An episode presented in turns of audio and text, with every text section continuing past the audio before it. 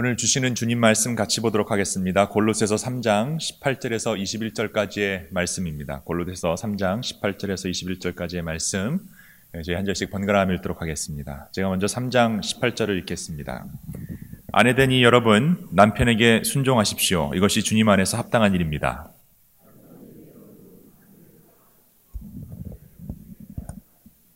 자녀되니 여러분 모든 일에 부모에게 복종하십시오. 이것이 주님을 기쁘게 해드리는 일입니다.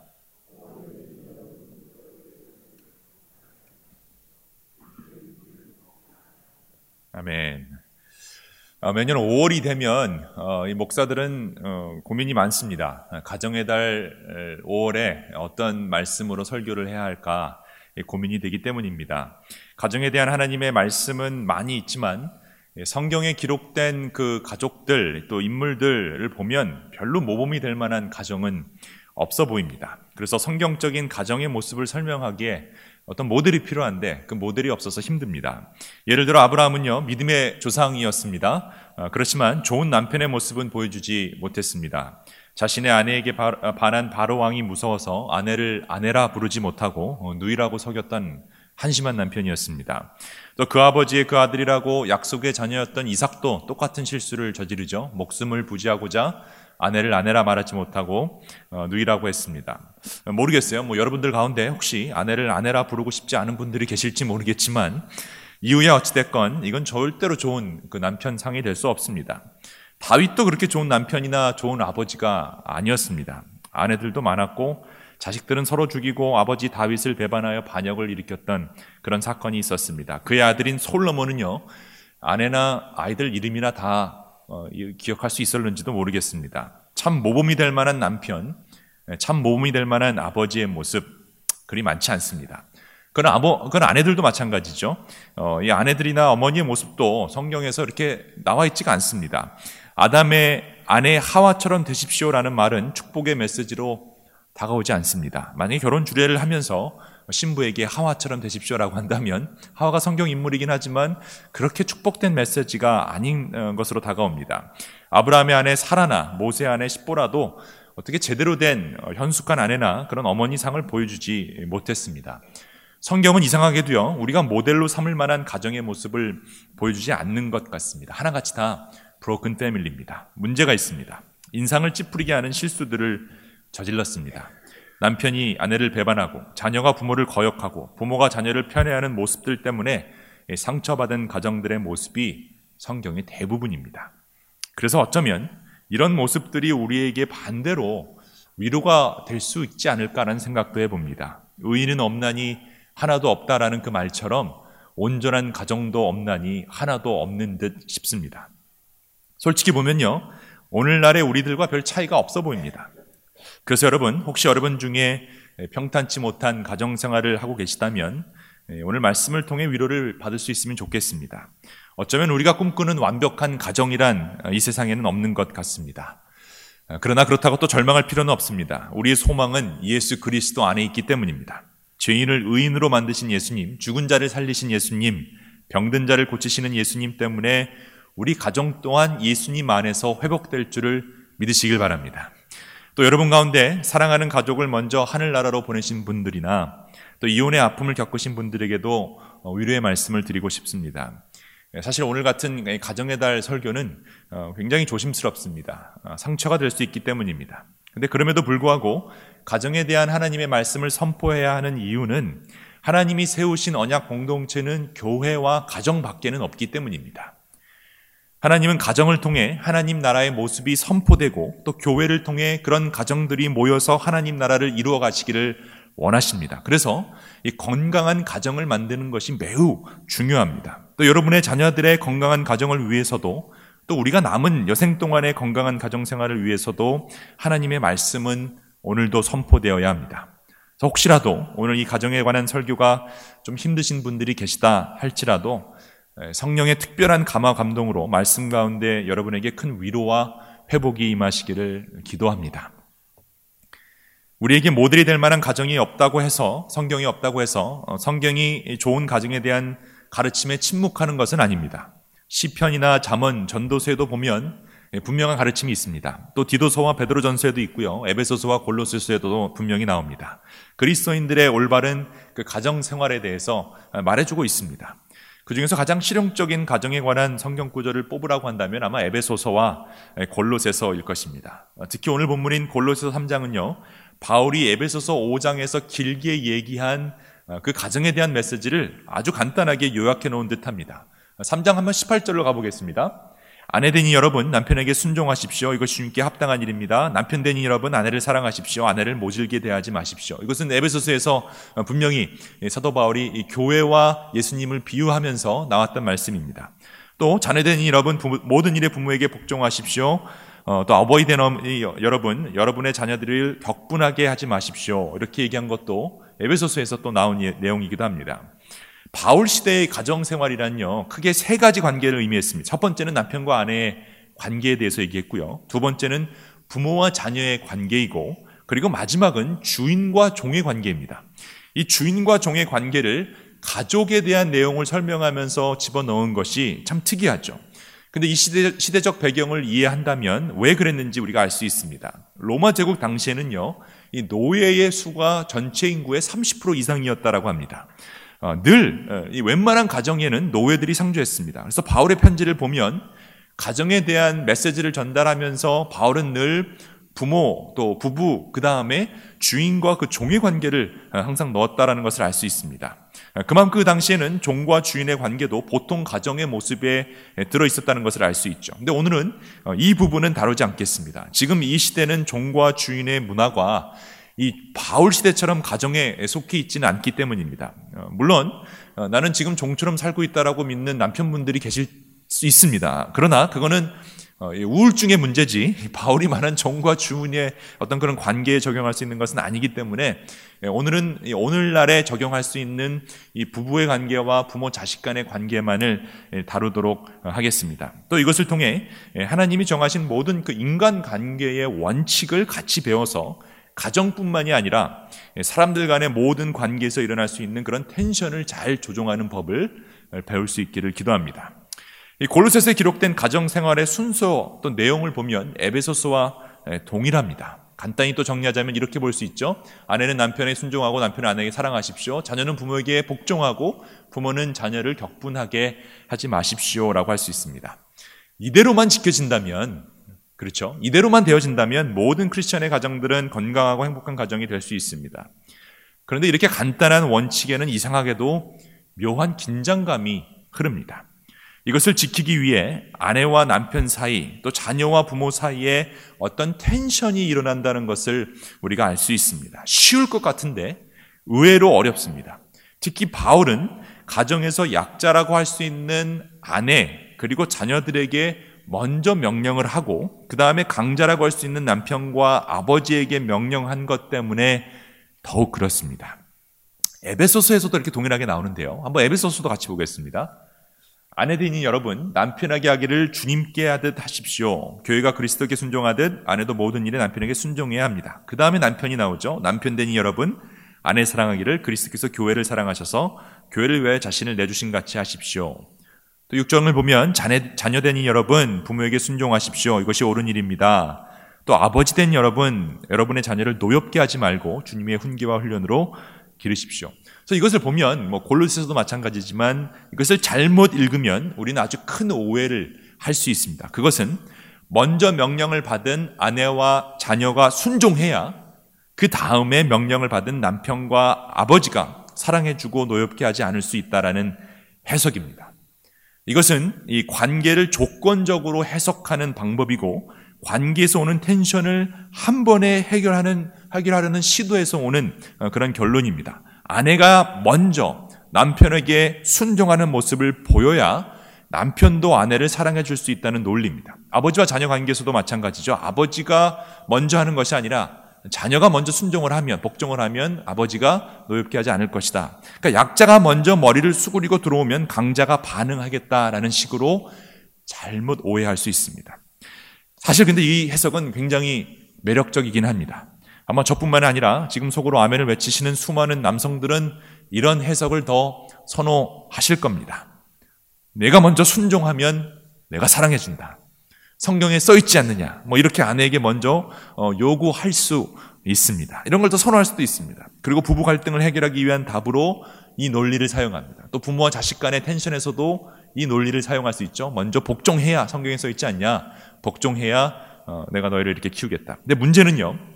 이렇게 요구해서 좋은 결과가 나왔다면 이 말씀이 맞을 텐데 문제는 이렇게 요구한 남편들은 하나같이 굉장히 어려운 결혼 생활을 하고 있다는 점입니다.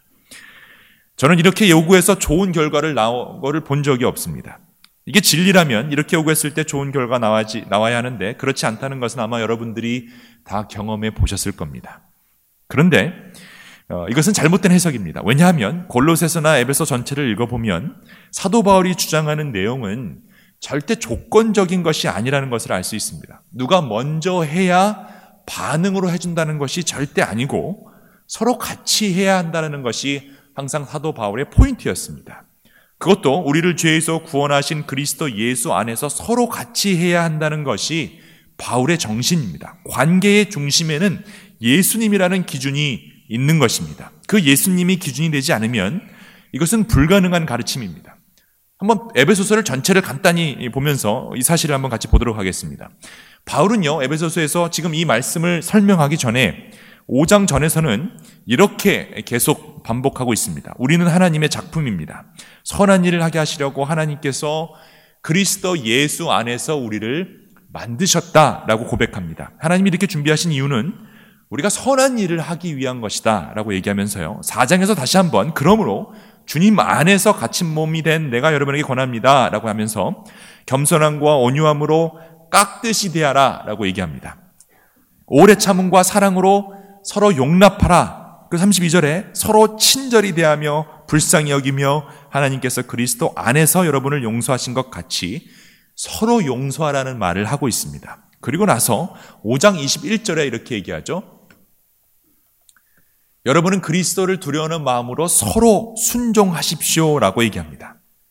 그 다음에 나오는 것이 아내가 남편에게 순종하고 남편은 아내를 사랑하고 자녀가 부모에게 순종하고 부모는 자유를 노엽게 하지 말라는 구절이 나오는 겁니다. 그러니까 그리스도 안에서 서로 친절히 대하고 서로 불쌍히 여기고 서로 용서하고 서로 순종하는 모습이 구체적인 내용이 아내는 남편에게 순종하는 것이고 남편은 아내를 제 몸과 같이 사랑하는 것이다라고 설명을 하고 있는 것입니다.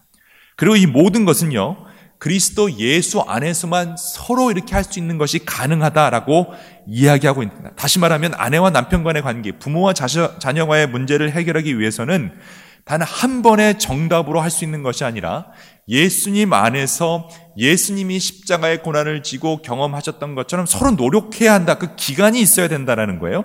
이것은 ongoing process라는 것입니다. 그리고 그 ongoing process가 가능한 유일한 곳은 예수 그리스도 아니라는 것을 설명하고 있습니다. 이 예수님 아니라는 어, 이 개념, 어, in Christ가 중요한 이유는요. 그 당시 사람들은 로마 사람들은 그렇게 생각을 안 했기 때문이에요. 이 사람들을 그 로마 사람들 로마 제국의 문화가 가르치고 있었던 그 사상은 어, 서로라는 개념이 없었습니다. 이 당시 로마 문화는요. 약자는 강자에게 무조건 복종해야 합니다. 그러나 강자는 약자를 돌봐줄 의무가 없었습니다. 약자들은 열심히 노력하지 못해서 성공하지 못한 패배자들이기 때문에 승리한 강자들의 놀림거리이지 예, 강자들이 약자들을 돌보아줘야 되는 대상이라고 여기지 않았다라는 것입니다.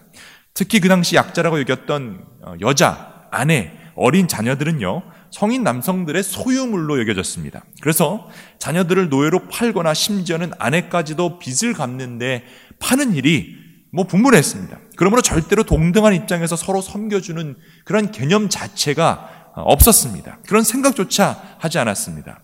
그래서 사람들이 존경받는 선생이신 예수님이 약하고 가난한 사람들, 병든 사람들과 함께 있는 것을 이상하게 여길 수밖에 없었고요.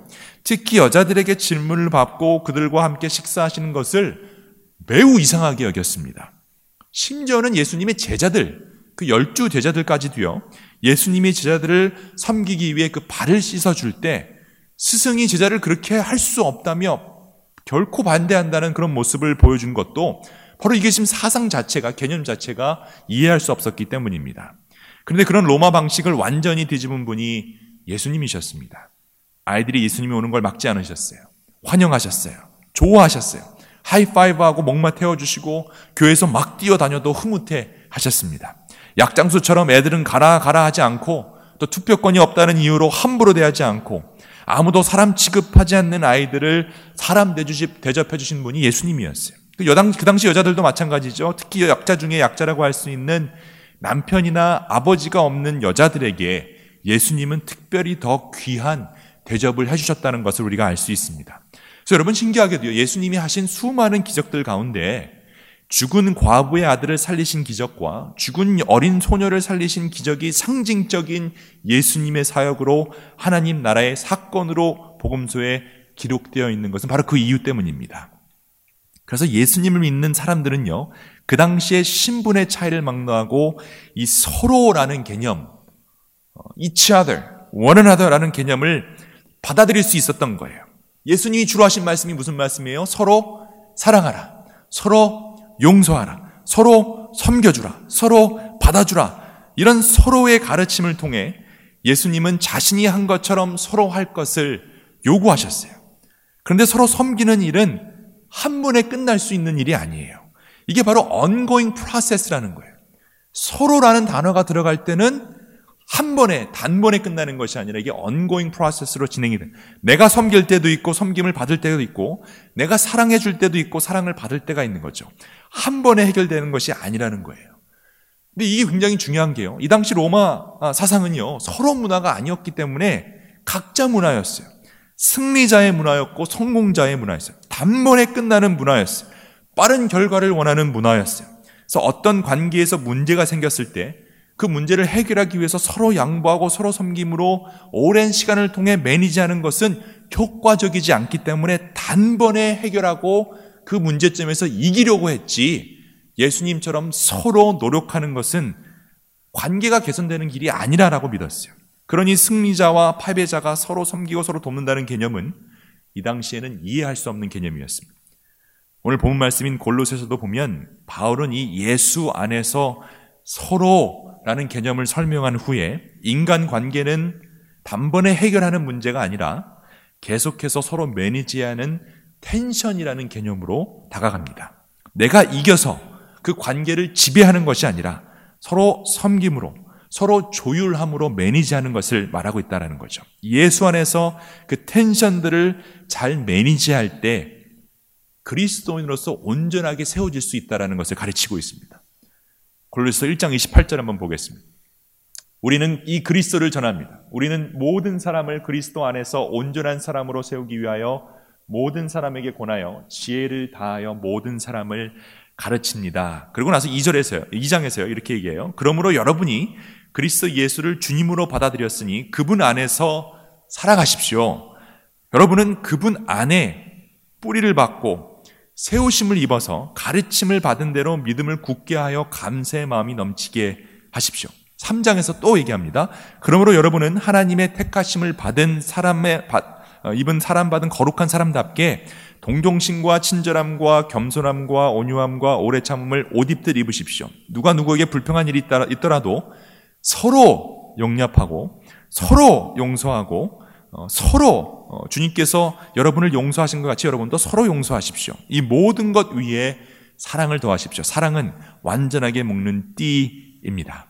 이 다음에 나오는 것이 아내와 남편 사이, 부모와 자녀 사이의 텐션을 조절하는 법인데 그게 바로 아내 되니 여러분은 남편에게 순종하고 또 남편 되는 여러분은 아내를 사랑해야 된다는 거죠. 또 자녀 되는 여러분은 부모에게 순종하고 어버이 된 여러분은 자녀를 격분하게 하지 말라라는 것입니다.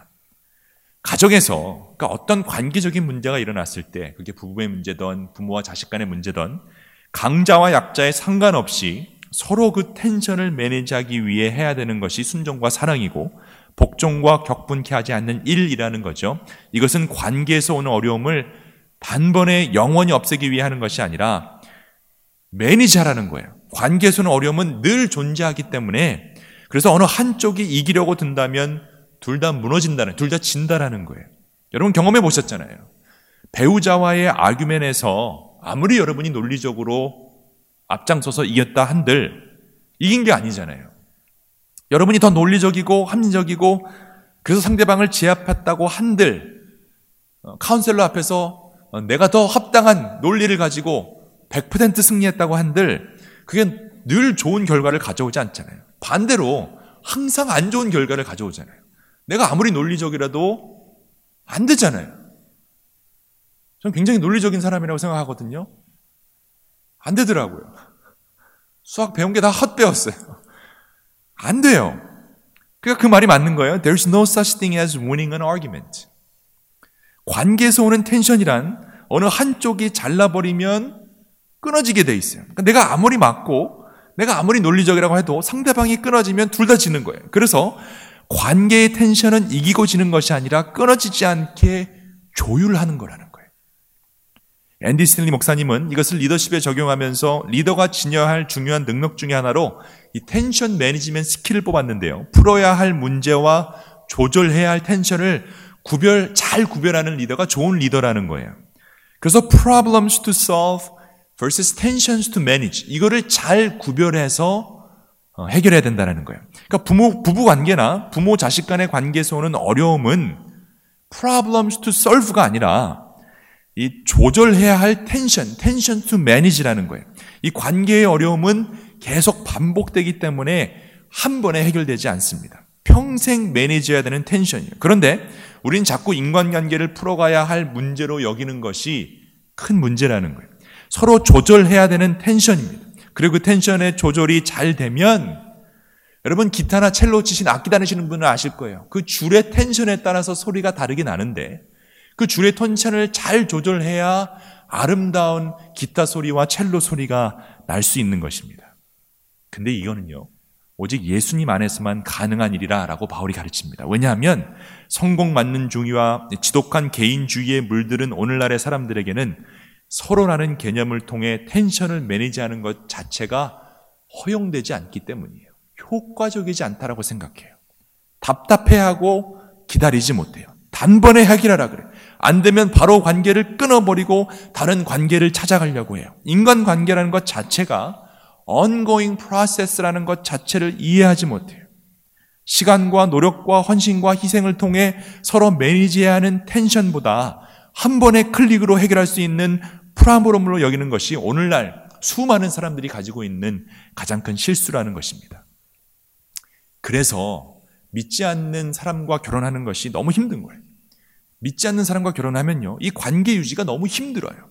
또 부모님들 중에 자녀 등의 믿음이 없으면 오늘 이 말씀을 적용하기가 너무 어려운 거예요. 텐션은 원래 양쪽에서 조절해야 되는데 한쪽이 놓아버리면 관계가 끝나버리겠다. 한쪽이 놓아버리면 아무리 이쪽에서 노력한다고 한들 텐션이 없어지기 때문에 관계가 다 끝나는 거예요.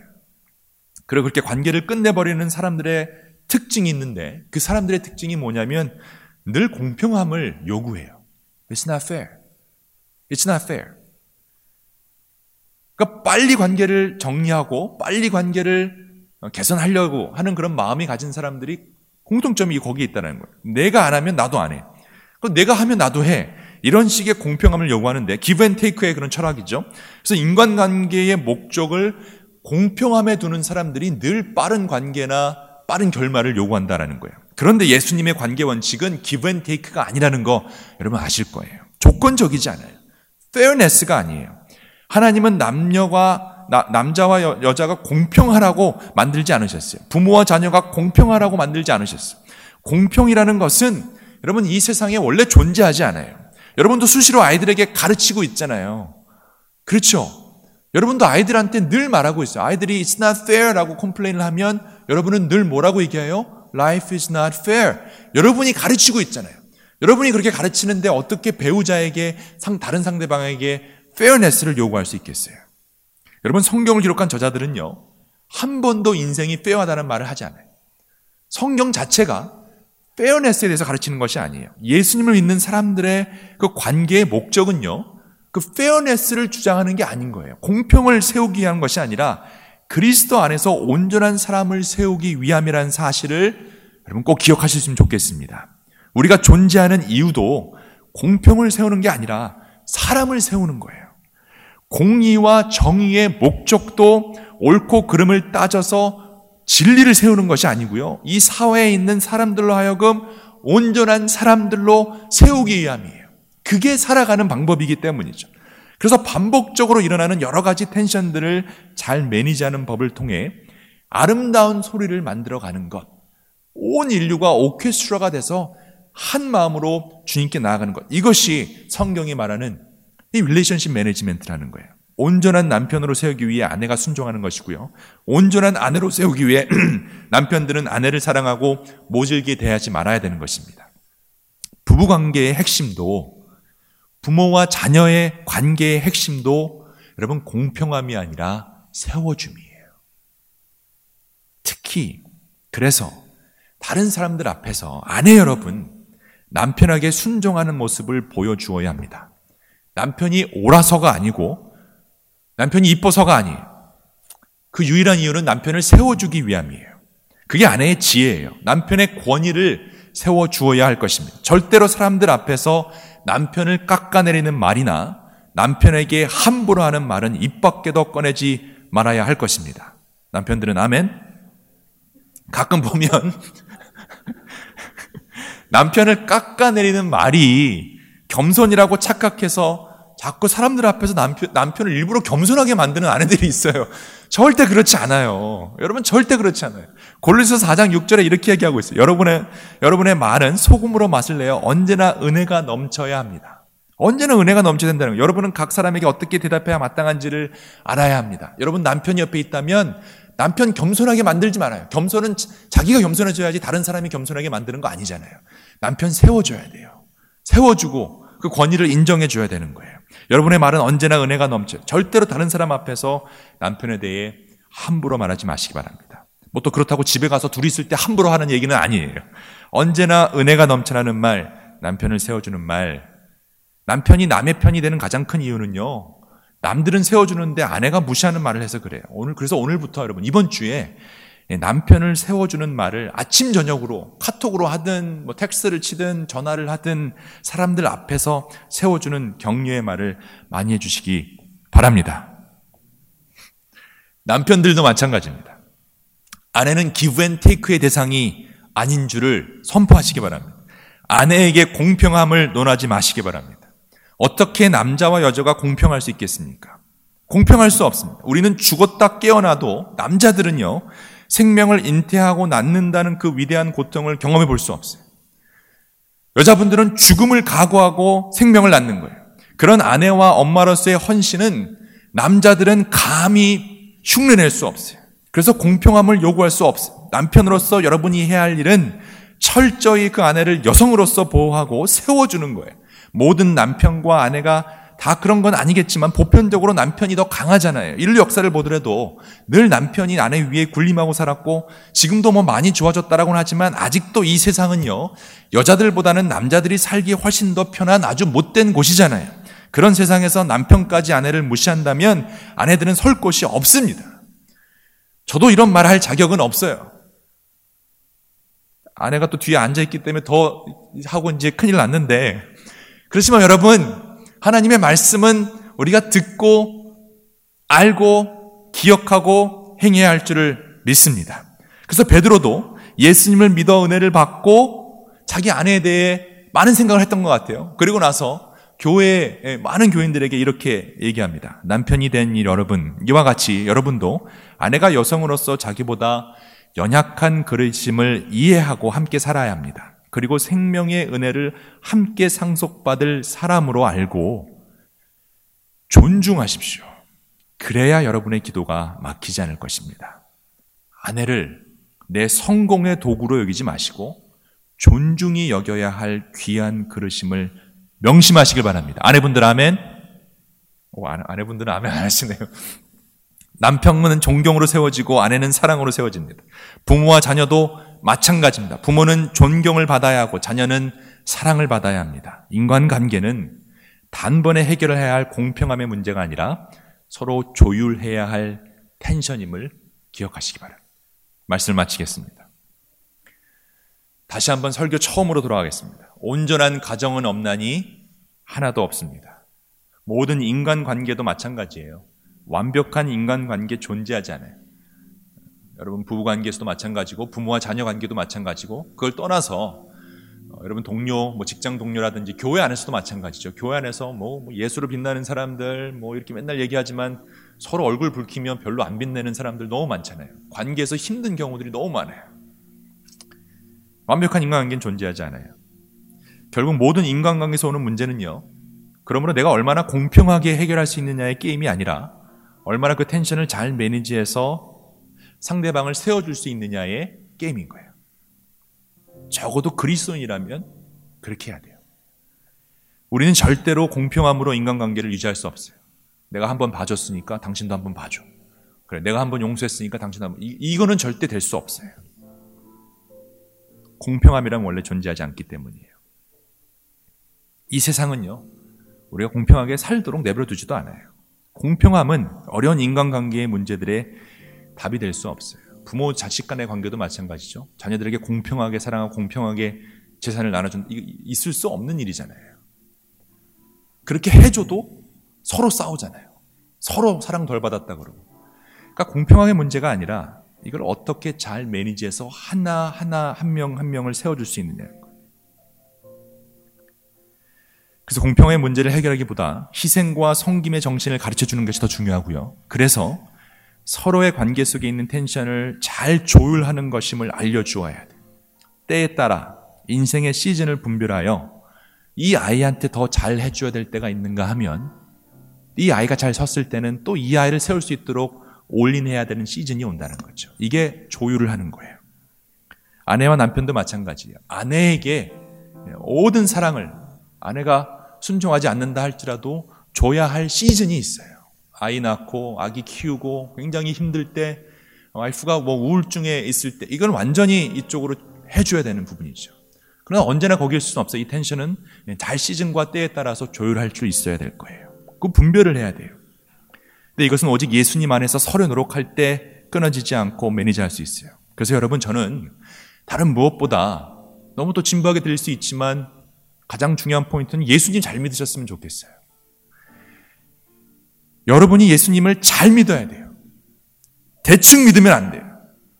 대충 집사, 장로, 권사 타이틀만 가지고 신앙생활 하지 말고 정말 예수님 잘 믿어서 예수님 안에서 서로 세워주는 그런 성숙한 그리스도인의 모습을 보여줘야 돼요. 그래서 어떤 삐걱거리는 관계로 인해 텐션이 생긴다 해도 그 텐션을 내가 이겨버림으로 끊어버리는 것이 아니라 뭐 공평을 이유로 끊어버리는 것이 아니라 존경과 사랑으로 잘 조율해서 결과적으로 아름다운 선율이 흘러나올 수 있도록 만들어야 하는 거예요. 가정도 그렇지만 교회와 일터도 마찬가지예요. 여러분 한번 상상해 보시기 바라요. 여러분 모두가 공평함을 주장하지 않고 세워줌을 위한 목적으로 인간관계를 텐션을 조화롭게 조절한다면 하나님을 향한 어마어마 아름다운 음악들이 나올 수 있을 거예요. 텐션들의 종류나 길이나 모양은 달라도 사람들을 세워주려는 목적이 같기 때문에 그 텐션 하나하나가 조율이 되면 하나님은 그런 텐션을 조율하는 우리들을 통해 놀라운 기타 연주를 하시고 첼로 연주를 하시고 오케스트라 연주를 하실 수 있는 거예요. 인간 관계의 음악을 통해 하나님께 우리가 찬양 드릴 수 있게 돼요. 그러므로 인간 관계는 단번에 해결해야 할 공평함의 문제가 아니라 서로 세워주기 위해 조율을 할수 있는 텐션임을 꼭 기억하시기 바랍니다. 이 텐션을 잘 조율해요. 아름다운 선율이 넘치는 여러분의 가정, 또 이 참빛교회가 되시기를 주님의 이름으로 축원합니다. 기도하겠습니다.